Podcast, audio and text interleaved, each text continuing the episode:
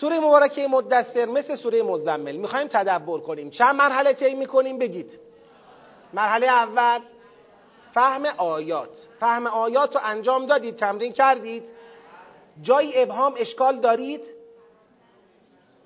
که مثلا آیه ای رو خوندید ترجمهش رو مراجعه کردید یا خودتون ترجمه کردید ولی براتون جا نیفتاده این آیه چی می‌خواد بگه؟ داریم؟ بله؟ خب داریم. تک و توک داریم. کلماتش بعضیا شاید دشوار بوده.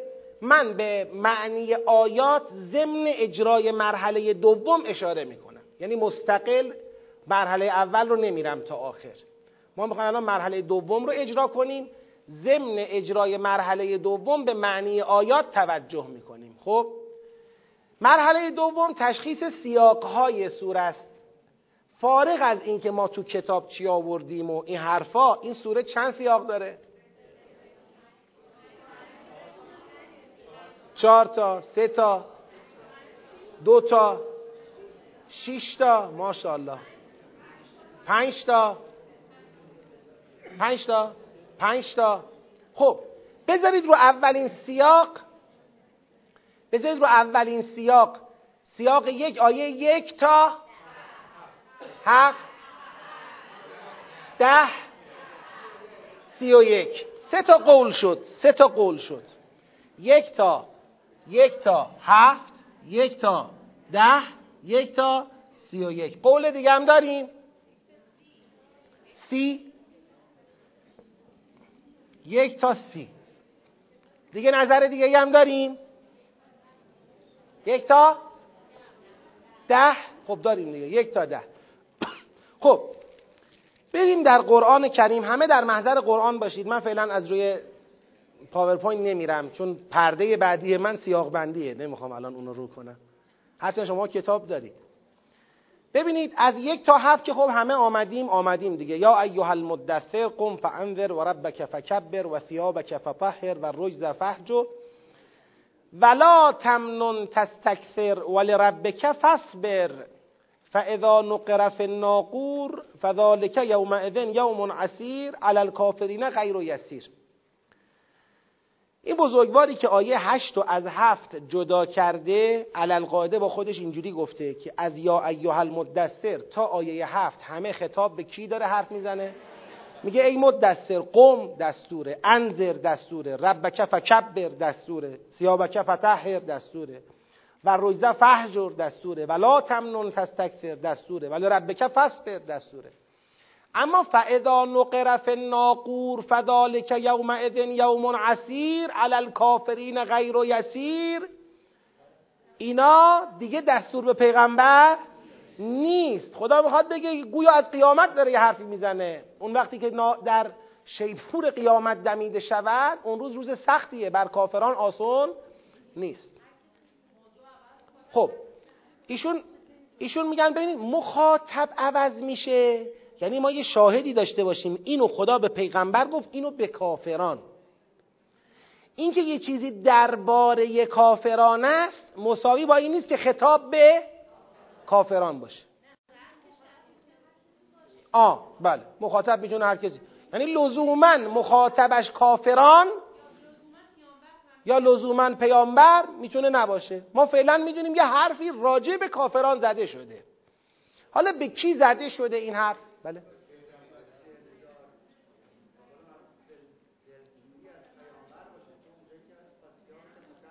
بله. بله. بله. برای کافران. یعنی ایشون میگن ممکنه ما اینطوری بتونیم بگیم حرفی که خدا درباره کافران در ادامه می‌زند که و ازا نقر فی الناقور فذلک یومئذ یوم عسیر علی الکافرین غیر و یسیر خدا اینو میگه تا دلداری به پیغمبر بده. بگه پیغمبر اینایی که دارن اذیتت می‌کنن من گوششون رو روز قیامت می‌گیرم. قصه نخور. مثل همین اتفاقی در سوره چی افتاد؟ مزمل افتاد. یه وجهیه. یه وجهیه. اما ببینید من می‌خوام یه نگاه فنی. ما اولا اینجا می‌بینیم میگه فعضا نقره ف. وقتی ف میاد ف یه عطف معمولی نیست. ف یه عطفیه که مطلب بعد از خود را بر مطلب قبلی مترتب می‌کنه. البته ممکنه یه وقت ف بیاد و اول سیاق باشه. سیاق بعدی را بر سیاق قبلی مترتب کنه. ممکنه این اتفاق بیفته. ولی ما باید بالاخره به ف جداگانه نگاه کنیم. با و فرق داره. یه مقدار تحمل کنیم. چی رو داره بر چی مترتب می‌کنه. خب بیایم تو آیات قبلی. تو آیات قبلی چند تا دستور به پیغمبر داده؟ من می‌خوام ببینم مهمترین دستورش کدامه. من دستورها رو میشمرم. یکی قوم فانذر. قیام کن انذار بده. دو پروردگارت را بزرگ بشمار. سه لباست را تطهیر کن. چهار از دلگیری دوری کن.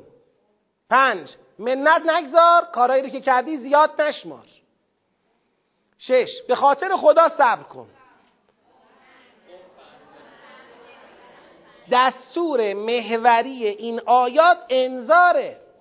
قم فانذر. حالا اونی که می‌خواد انذار بدهد باید پروردگار را بزرگ بشمارد و ظرفیت انذار رو در خود ایجاد بکند باید حالا من این یکی یکی توضیح خواهم داد. من اصلا می‌خوام بگم یه خیلی آسونتر کنم بحثو. اصلا نگیم انذار دستور اصلی هست یا نیست. یکی از دستورات انذار هست یا نیست؟ خب این انذار محتواش چیه؟ پاشو انذار بده. پاشو بترسون. از چی بترسون؟ کیو بترسون؟ فاذا نقر فی الناقور فذلک یومئذ یوم اسیر علی الکافرین غیر یسیر مثل این میمونه ها. من الان لحنا یه بار دیگه بازگو کنم. پیامبر چه نشستی؟ جامعه را کشیدی رو سرت تو خونه کس کردی آخه. خدا سال ناراحت نشید من با پیغمبر اینجوری حرف نمی‌زنم. من من نوکر پیغمبرم. خدا داره با پیغمبر حرف می‌زنه. چی نشستین لباسو کشیدی رو سرت کس کردی. پاشو انذار کن. قم فانذر. و ربک فکبر. آقا خیلی اذیت خدا را بزرگ بشمار. می‌بینی لباسم و می‌بینی چه خار و خاشاکی این شکم به یه گوسفندا ریختن این کسافات شکم شطور سیابکه و تهر برو تمیزش کن. لباسم رو کسیف کردن. خدای دلم رو چه کنم؟ دلم گرفته. و رجز. فهجور بابا بذار کنار. دلم گرفته چیه؟ خدایا خیلی گفتم ولا تمنون تستکتر به من میگی خیلی گفتی؟ یعنی می‌خوای سر من منت بذاری؟ بگی من خیلی گفتم من دیگه وظیفه‌مو انجام دادم.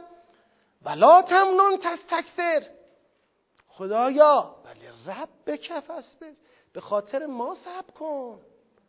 چراخه من باید این وضعیت تحمل کنم. چطور می شود نشست؟ فاذا نقر فی الناقور فذلک یومئذ یوم اسیر علی الکافرین غیر و یسیر. اگر در ناغور دمیده بشه کارشون زاره. نمیشه نشست. پاشو شروع کن. پاشو ادامه بده. پس ببینید ما در ازا نقرف ناقور فذالک یومئذ یوم اسیر علل کافرین غیر و یسیر یه محتوای انذاری می‌بینیم. انذار کافران است از چی؟ از قیامت از وقوع قیامت. خدا می‌خواد بگه پیغمبر قیام کن و این محتوای انذاری را به کافران ابلاغ کن. پاشو انذار کن با این جمله کامل میشه. اگر نرسیم به اذا نقرف ناقور فذالک یوم ازن یوم اسیر علل کافرین غیر و یسیر گویا اون قم فانذر به بلوغ خود نرسیده. غیر از اینکه اون وجهی هم که فرمودن می‌تونه دلداری پیغمبر هم باشه اونم قابل ملاحظه است اینجا. اما مهمتر از دلداری اینجا اون محتوای چیه؟ انذار کافرانه که خدا می‌خواهد طبق آیات قبلی پیغمبر را به انجام این انذار چه کند؟ مکلف کند. حالا یه بار دیگه من این آیات رو می‌خونم. مدثر یعنی کسی که فرق مدثر با مزمل رو می‌خوام بگم. مزمل کسیه که ضعفی به او آرز میشه و چون ضعف به او آرز شده حالت لرز و مثلا حالت کسالت بر او آرز شده می‌خواد جامعه خوابو بکشه رو سر خودش یا به دور خودش بپیچه. که گفتم حضرت میفرمودن زملونی یا زملینی. به همسرشون می‌گفتن این جامعه را دور من بپیچ. خودش هم قدرت نداشت این کار رو بکنه. اون حالت ضعف به خاطر چی حادث شده؟ به خاطر دریافت وحی. مدثر کسیه که مسئلش ضعف نیست. شما نمی‌دونم براتون پیش اومده یا نه. یه وقت ممکنه شما احساس می‌کنی دیگه همه راهها بسته است. و یه خستگی بهت میاد. و یه تحیری چه کنم؟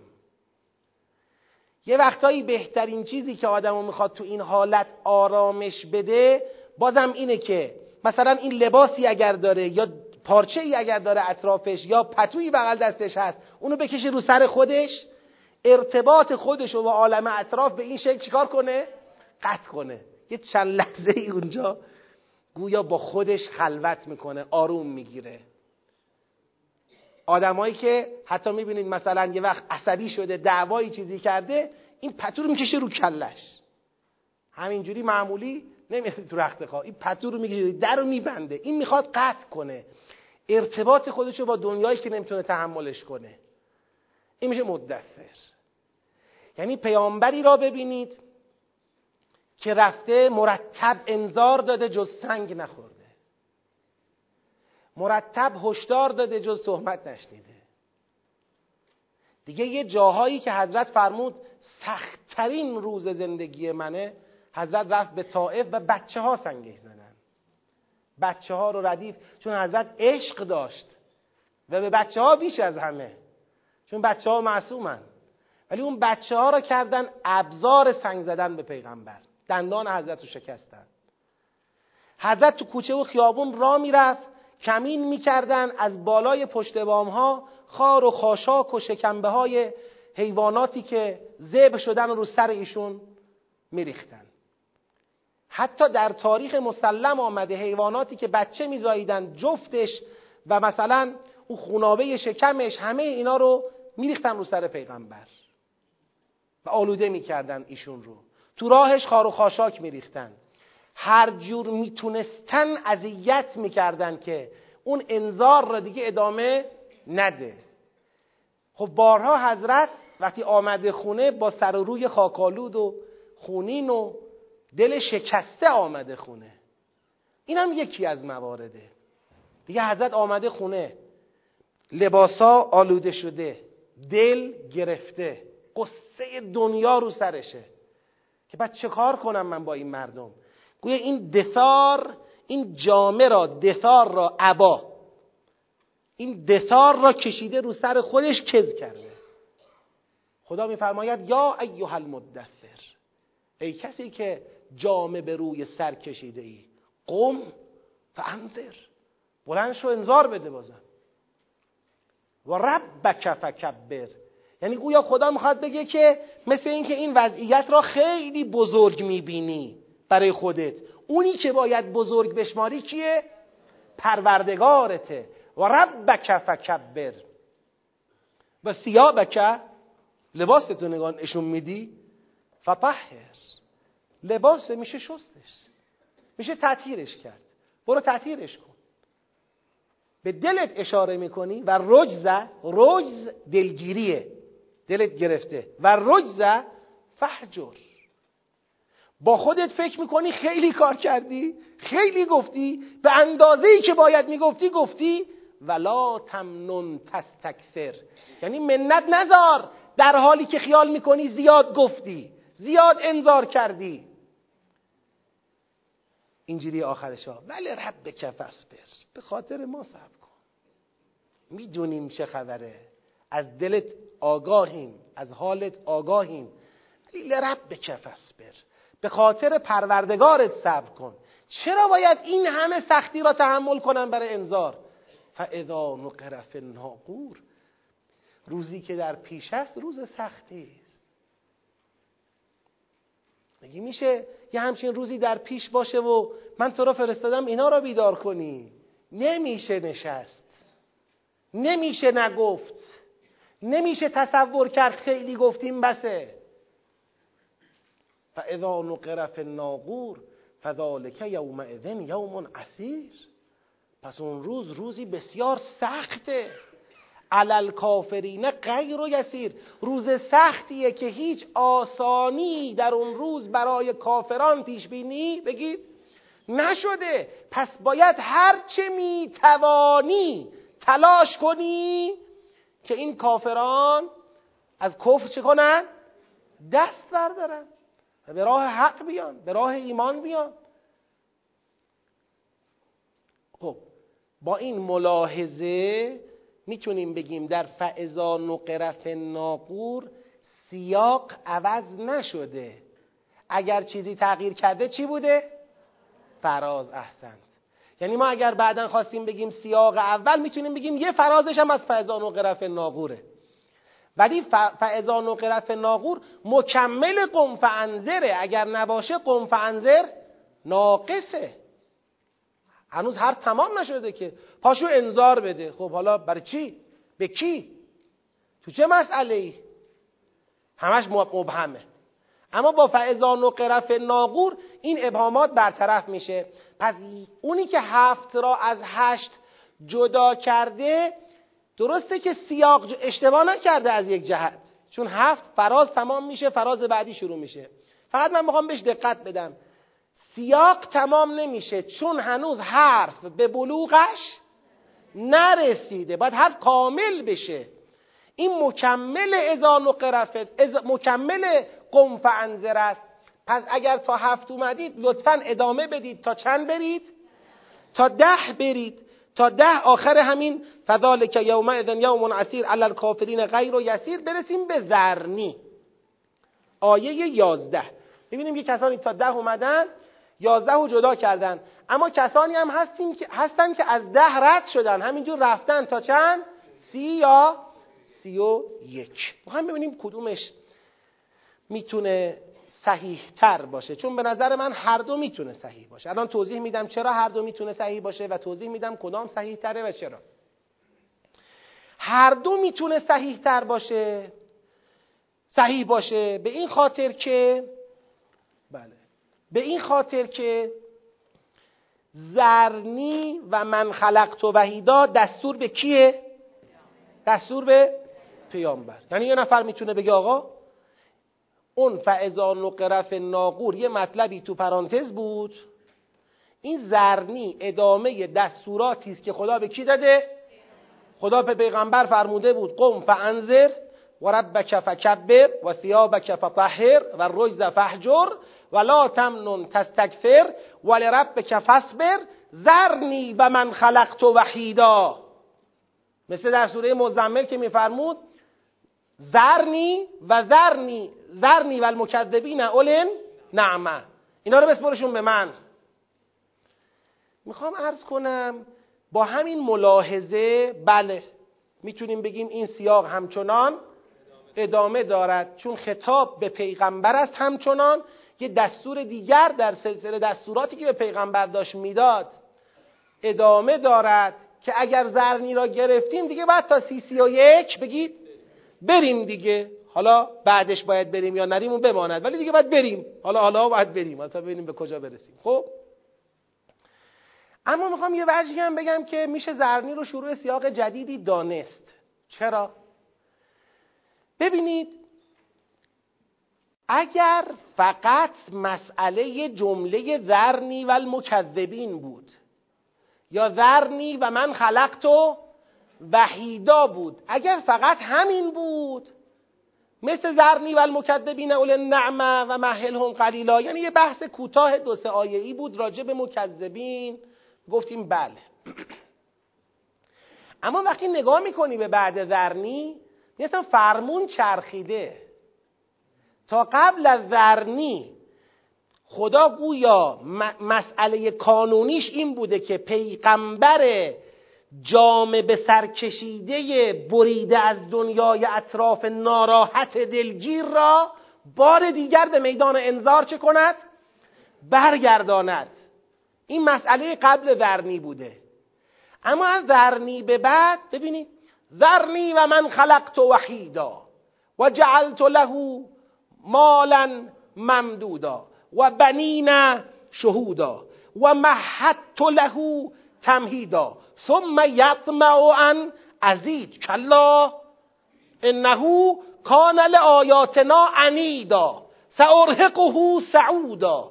انه فکر و قدر. فقتل. کیف قدر؟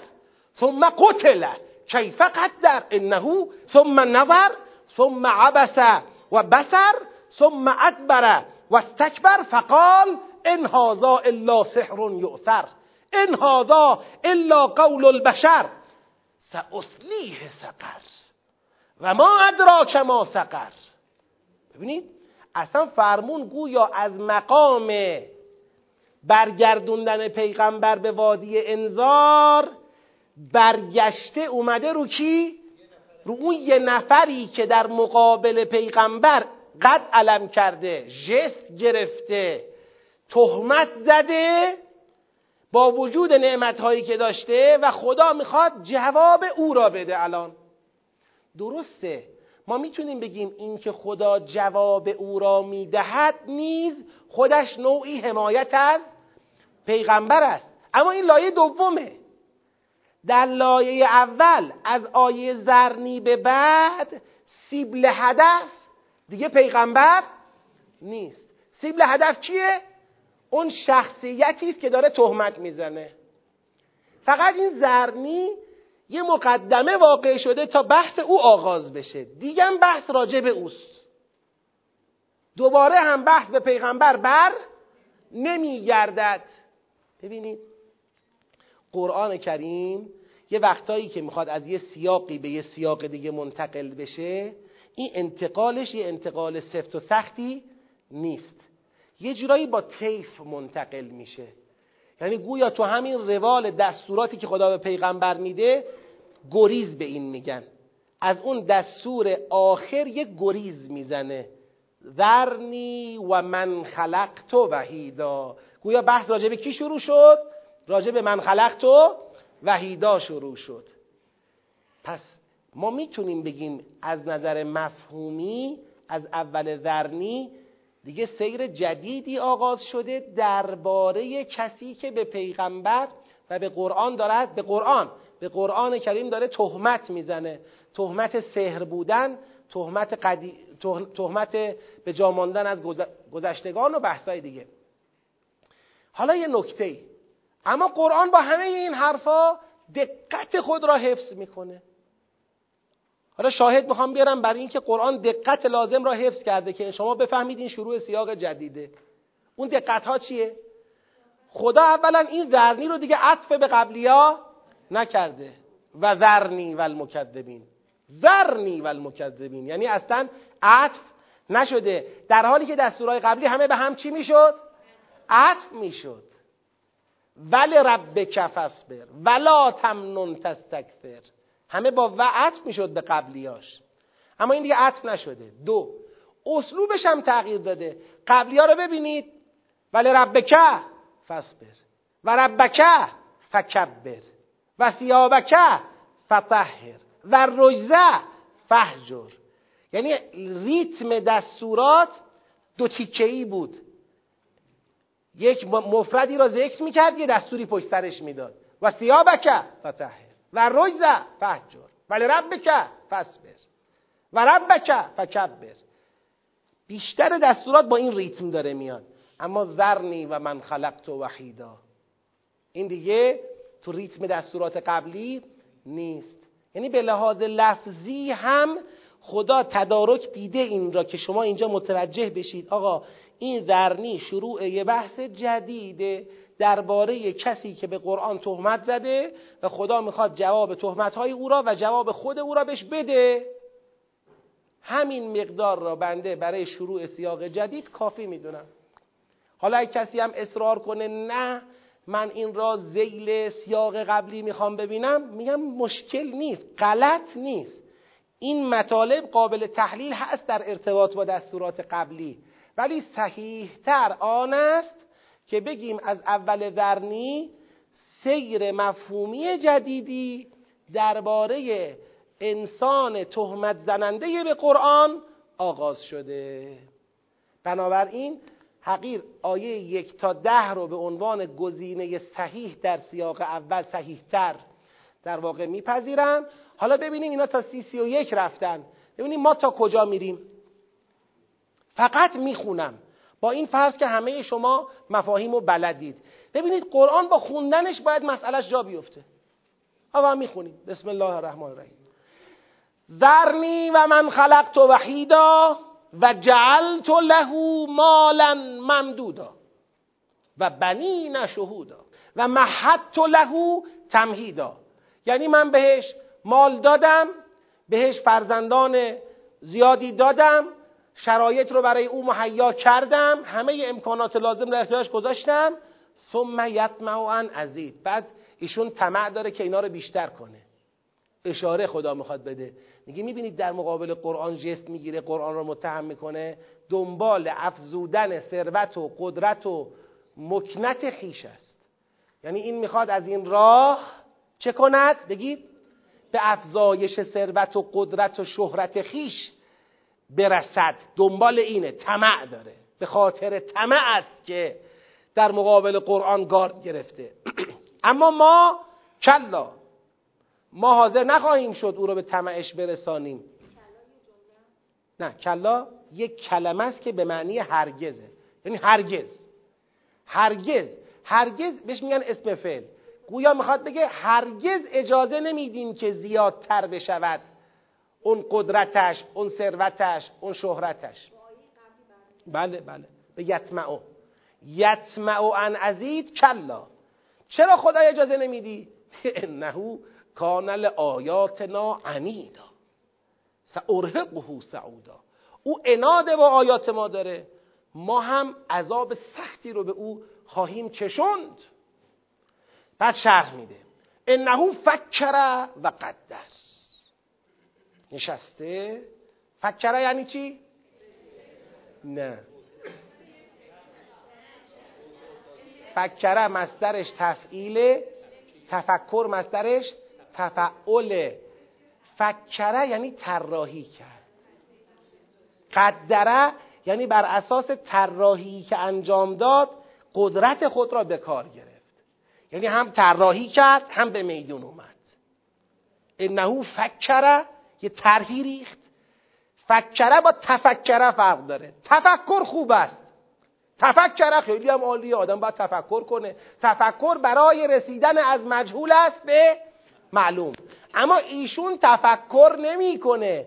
ایشون فکره طراحی می‌کند برای زمین زدن قرآن. نقشه میریزد توطعه می‌کند. انه فکر و قدر. فقتل کیف قدر. خدا میگه مرده باد کشته باد چگونه قدرت خیش را به میدان آورد؟ ثم قتل کیف قدر. بازم مرگ بر او باد چگونه قدرت خود را به میدان آورد؟ چگونه آمد تو صحنه؟ حالا دقت کنید این طراحی را کرده اومده تو میدون. می‌خواد اجرا کنه. اجرا را ببینید. ثم نور یه نگاهی اینجوری می‌کنه. دیدید بعضیا اول یه جست خیلی حکیمانه عالمانه ثم نور. یه نگاه اینطوری می‌کنه. ثم عبس و بسر بعد اینجوری ابروهاشو در هم گره می‌زنه و چهره ترش می‌کنه. نه. مثل آدمی که می‌خواد یه حرفی رو بزنه و سختشه. دوست نداره بگه. یه نظری می‌کنه. یه ابرویی تو هم گره می‌زنه چهره ترش می‌کنه ثم ادبره بعد پشت می‌کنه راشو می‌گیره مثلا که بره. ادبره و استکبر. پشت می‌کنه شروع می‌کنه به رفتن. همینجور که داره میره دو تا نصیحت می‌کنه به بقیه. فقال ان هذا الا سحر یؤثر. ان هذا الا قول البشر. ما که رفتیم شما هم که میمانید بدانید. این حرفا نیست مگر سحری بر جای مانده. خوب دقت کنید اینکه خدا میگه طراحی کرده. کسی که می‌خواد قرآن رو زمین بزنه چند جور می‌تونه این کار رو انجام بده؟ یه بار حساب نشده مثلا طرف برمیگرده میگه اینا چی؟ چرت و پرت نعوذ بالله. چرت و پرت داری میگید مثلا. چی بگم که هم قبولش نکرده باشم هم توجیه کرده باشم که چرا اینقدر اثر گذاره. من با مردمی طرفم که می‌بینن این قرآن به شدت رو قلبشون رو دلشون رو ذهنشون داره چکار می‌کنه؟ اثر می‌ذاره. از طرفی منم می‌خوام بگم این اثرگذاری واقعی نیست. چی بگم؟ سحر اما اگر من بخوام بگم سحره دارم طراحی او را براتون باز می‌کنم ها. اگر من بخوام بگم سحره مردم میگن ایشون کی؟ کلاس سحر رفته؟ معلم سحرش کیه؟ بذار بگم این سحرون یؤثره. یعنی این سحر خودش هم نیست. حالا از یه جایی به دستش رسوندن. یه جای دیگری ساهرانی این کلام را نشستن نوشتن که سحر کننده است بسیار اذهان و قلوب را فتح می‌کنه بعد رسوندن به دست او. این شد مرحله دوم طراحی او. سحر خودش یه دقتی در تهمت زدن به قرآن کرده. یعثر گفته تا بهش نگن این پیغمبر که ساهر نیست. او که کلاس سحر نرفته او که معلم سحر نداره. اما یه چیز دیگه هم باید بگم. الان بگم رسوندن به دستش سحر را و قول جنیان است؟ میگن کی رسونده بگم جنیان و کاهنان؟ یه خورده مسئله چی میشه؟ ماورایی و غیبی میشه و شاید باورپذیریش برای مردم کم باشه. چی بگم که مردم بپذیرن؟ ان هذا الا قول البشر. سه مرحله به قرآن تهمت زده قرآن سحر است اولا. سحری است از قدیم بر جای مانده به دست پیغمبر رسیده. ثانیا طراح این سحرم بشر است. سحر بشریه نه جنی. که یه نفری برگرده بحثای ماورایی رو مثلا در مقابلش گارد بگیره. سخن بشره که سحری را رقم زده در گذشته. حالا چی شده؟ از کجا رسیده به دست ایشون؟ ایشون داره با این حرفا شماها رو مسهور خود می‌کنه و حرفای خود رو به شما میقبولانه.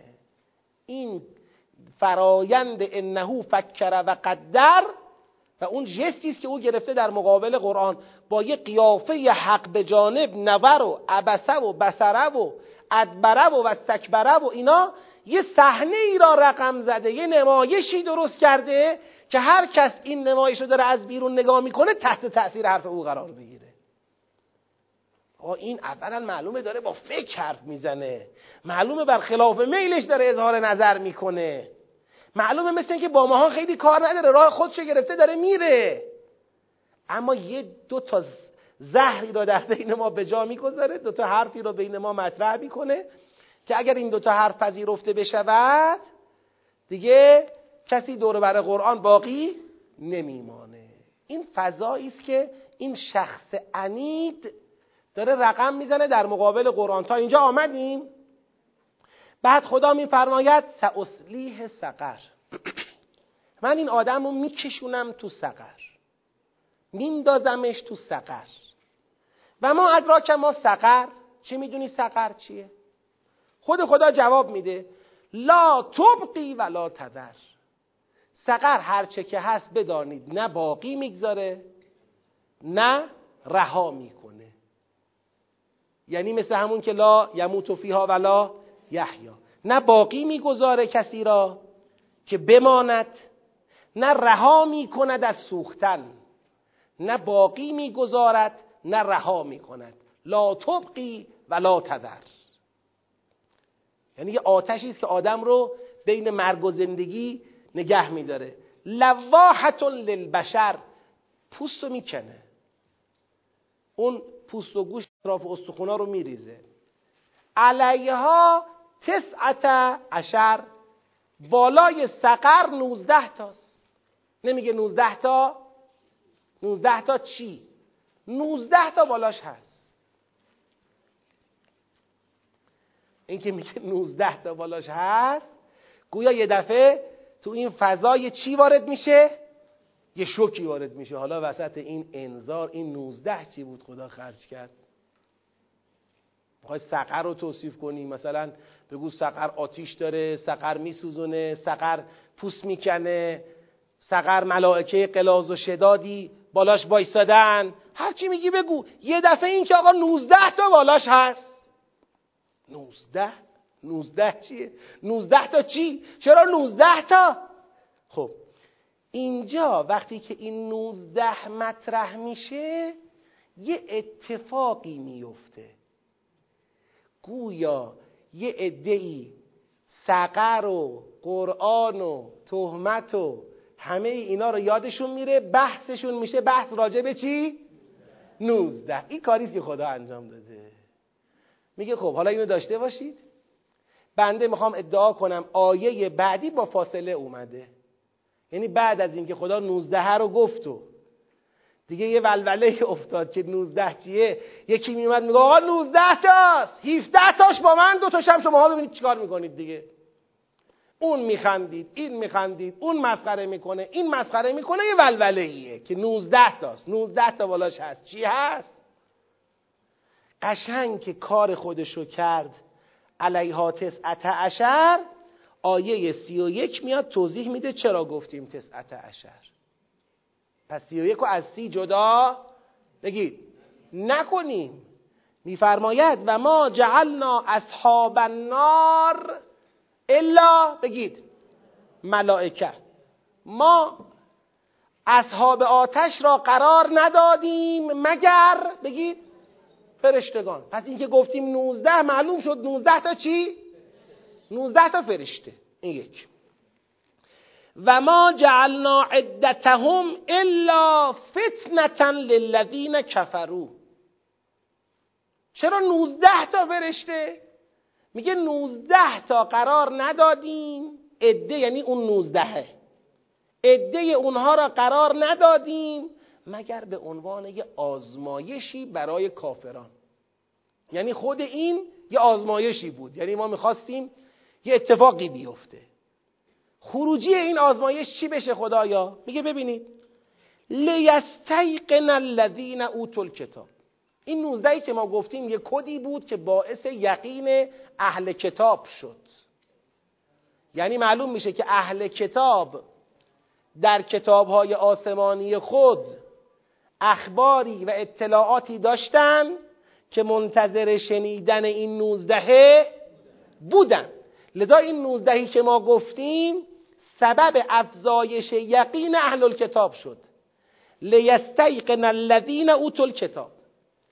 وقتی اهل الکتاب یقینشون بیشتر شد خود به خود یقین بیشتر اونها باعث ازدیاد بیشتر ایمان در مؤمنین شد. و یزداد الذین آمنو ایمانا. اهل الکتاب یقینشون بیشتر شد مؤمنان ایمانشون زیادتر شد و باعث شد که ولا یرتاب الذین اوتوا الکتاب والمؤمنون. این دو گروه با این عدد 19 دچار ریب و تردید بگید نشوند. اینا گرفتن مطلب چیه؟ اولیا چون کد داشتن دومیا چون اهل کتاب رو دیدن. دیدن که یه شاهدی شد بر حقانیت قرآن ایمانشون بیشتر شد. اما یه گروه بعدی هم در عرض اینا هستن. ولیقول الذین فی قلوبهم مرض والکافرون اونا مؤمنان و اهل کتاب اینم بیماردلان و بگید کافران. اینا چی بگن؟ اینا بگن ماذا اراد الله به هذا مثلا؟ اگه این حرف خداست چرا گفت 19 منظورش از 19 چی بود؟ از 19 گفتن دنبال چی بود؟ خداوند میفرماید کذالک یضل الله من یشا و یهدی من یشا من اتفاقا از این 19 که گفتم دنبال جدا کردن کسانی بودم که لیاقتشون ازلال از کسانی که لیاقتشون چیه؟ هدایته. می‌خواستم ببینم این همه حرف زده شد از این همه حرف فقط همین نوزدهش قابل بحث بود که شد بهانه مسخره کردن. یعنی عملا خدا زد تو پر اینایی که می‌خواستن با جست و با حالت طراحی و تفکر و این حرفا بگن این قرآن سهره یه دفعه مثل اینکه اینجا تمام نقشه هاشون چی میشه؟ گویا بر آب میشه. گویا دیگه تمام قرآن و مطالبش و اهدافش رها میشه. میمونن اینا و نوزده. حالا منم خواهم گفت ها این نوزده چیه و سرش چرا این نوزده اینقدر اثر داره؟ اشاره خواهم کرد. این بند خدا که آمد گفت سحر. می‌دونید در مسئله سحر که علوم غریبه پاش در میونه یکی از اسرارش نوزدهه یکی از اسرار علوم غریبه یکی از اعداد خاص در علوم غریبه. که اهل سحر راجع به این عدد خیلی توجه دارن نظر دارن دقت دارن مواظبن و مسائل خاصی داره. حالا کسی دوستاش بره مطالعه کنه خیلی توصیه نمی‌کنم. ولی برید ببینید می‌بینید راجع به 19 چقدر تو علوم غریبه بحثه. اینی که آمد گفت قرآن سحر است و جست گرفت و اینا خدام صاف اومد گفت آقا میندازم تو سقر که 19 تا بالاشه موندن. حالا چیکار کنیم؟ چی بگی سحر هست؟ نیست. این 19 چیه؟ مؤمنان و اهل کتاب شدن یه جبهه کافران و بیماردلان شدن یه جبهه. اونا ایمان و یقینشون زیاد شد. اینا هم شروع کردن خندیدن و مسخره کردن. وقتی ماجرا به یه جایی رسید این مسئله 19 قشنگ فروکش کرد. خدا فرمود حالا ما گفتیم 19 ولی و ما یعلم جنود ربک الا هو. جز خودش هیچکی نمی‌دونه که لشکریان او چند تان این 19 رو گفتیم که با شما کار داشتیم. نه که 19 نیستا. 19 در جای خودش. اما اینکه شما خیال کنید 19 تاست و بس همچی خبری نیست. و ما یعلم جنود ربک الا هو و ما هی الا ذکرا للبشر. و این مطلب نبود مگر ما یه تذکری برای بشریت. پس ما فعلا تا آیه سی و یک آمدیم. حالا ببینم سی و دو به بعدم ربط داره یا نه. کلا و القمر این کلایی که اینجا خدا فرمود کلا و القمر این کلا چی کلا؟ چی کلا؟ قبلی یعنی آیه سی و یک؟ آه کلا این که او گفت ان هاذا الا سحر یؤثر ان هاذا الا قول بشر خب خدا تا حالا چرا کلا رو خدا قبل از اینکه بخواد جواب او را بدهد او را چه کار کرد؟ تهدید کرد. ببینید؟ او گفت ان هاذا الا قول البشر. گفت ان هاذا الا سحر یؤثر ان هاذا الا قول البشر. خدا نیامد بگه نه آقا. نه نه نه نه نه. این سحر نیست این قول بشرم نیست این این است. این کارو نکرد. قبل از این حرفا گفت ساصلیه سقر. میکشمش تو جهنم و ما ادراک ما سقر. چه می‌دونی چیه جهنم؟ لا تبقی ولا تذر. لواحتون للبشر. یه جایی نه می‌ذاره نه رها می‌کنه پوس می‌کنه گرفتی؟ طرف اینجوری مثلا تازه علیها تسعت عشر. حالا بازی کنید. حالا بازی کنید. قشنگ دو گروه بشید. قشنگ سرصدا بکنید. بعد تسعت عشرش رو توضیح داد. گویا الان که قشنگ اون طراحی را به هم زده صحنه را خراب کرده حال اون آدمی را که داشت با جست صحبت می‌کرد و گرفت و بردش تو آنپاس حالا میگه کلا و القمر و اللیل اذ ادبر و صبح اذا اسفر انها لاحدى کبر نذیرا للبشر. اون چیزی که تو سهر خواندی آن را نه سهر نیست لحدل کبر یکی از بزرگترین نشانه های خداست. کارش هم سهر کردن نیست. نذیرا للبشر است. آمده تا بشر را انذار بدهد. نیامده تا بشر را سهر بکند. لمن شاء منکم ان یتقدم او یتأخر. برای هر یک از شما که بخواد این نصیحت های قرآن را بپذیرد و پیش برود یا بخواد رد کند و بگید جا بماند. حقیر بر این باورم که سیاق دو تا سی و هفت میاد. یعنی جریان تهمتی که به قرآن خورده با اون مقدم چینی هایی که دارد که انشاءالله در جلسات بعدی بازش می‌کنیم اگر خدا عمری عطا بکنه. این جریان تا آیه سی و هفت ادامه داره. بعد از اینکه او میگه قرآن سهره و قرآن قول بشره خدا یه بار تهدیدش می‌کنه تا آیه سی و یک. بعد از آیه سی و دو تا سی و هفتم جواب تهمت او را میده. سی و هفت تمام. از اول سی و هشت تا پایان هم سیاق سومه. یعنی این سوره مبارکه دارای سه تا سیاق سیاق اول یک تا ده دوم یازده تا سی و هفت سوم سی و هشت تا پنجاه و شش. فرصت کمه؟ خواهران و برادران دقت بکنن. نه سوالاتشو بعدا جواب میدم. ما الان دو مرحله رو باز اجرا کردیم. مرحله یعنی این سیاق سوم رو لطفا خودتون تطبیق بدید. یعنی اینکه من گفتم از آیه 38 میره تا 56 اگر ابهامی داشت جلسه بعدی انشالله یک بار دیگه مرورش می‌کنم که ابهام برطرف بشه. تکلیفی که ما داریم اینه. این سه تا سیاق رو هر یکیشو جنبندی بفرمایید. هر یک سیاق جنبندی بشود. خلاصه من نمی‌خوام مفصل. تو یه خط دو خط سه خط بنویسید این سیاق اول چی میگه؟ سیاق دوم چی میگه؟ سیاق سوم چی میگه؟ برای جنبندی هم چند بار گفتم مهمترین راه جنبندی تکرار قرائت متدبرانه است. یعنی چند بار این آیات رو بخونی به نیت اینکه به این سوال جواب بدی این آیات چی می‌خواد بگه؟ و اگر رسیدید به ارتباط این ستا سیاق هم دقت کنید. یعنی اینکه این ستا سیاق چه ارتباطی؟ با همدیگه دارن. تکلیف جلسه آینده ما فقط سوره مدثر انشاءالله. البته احتمال داره ما در جلسه آینده وارد سوره بعدی بشیم احتمالش مقدار ضعیفه. اونایی که مایلن وقت دارن کار کنن انشاءالله سوره بعدی رو هم که سوره چیه؟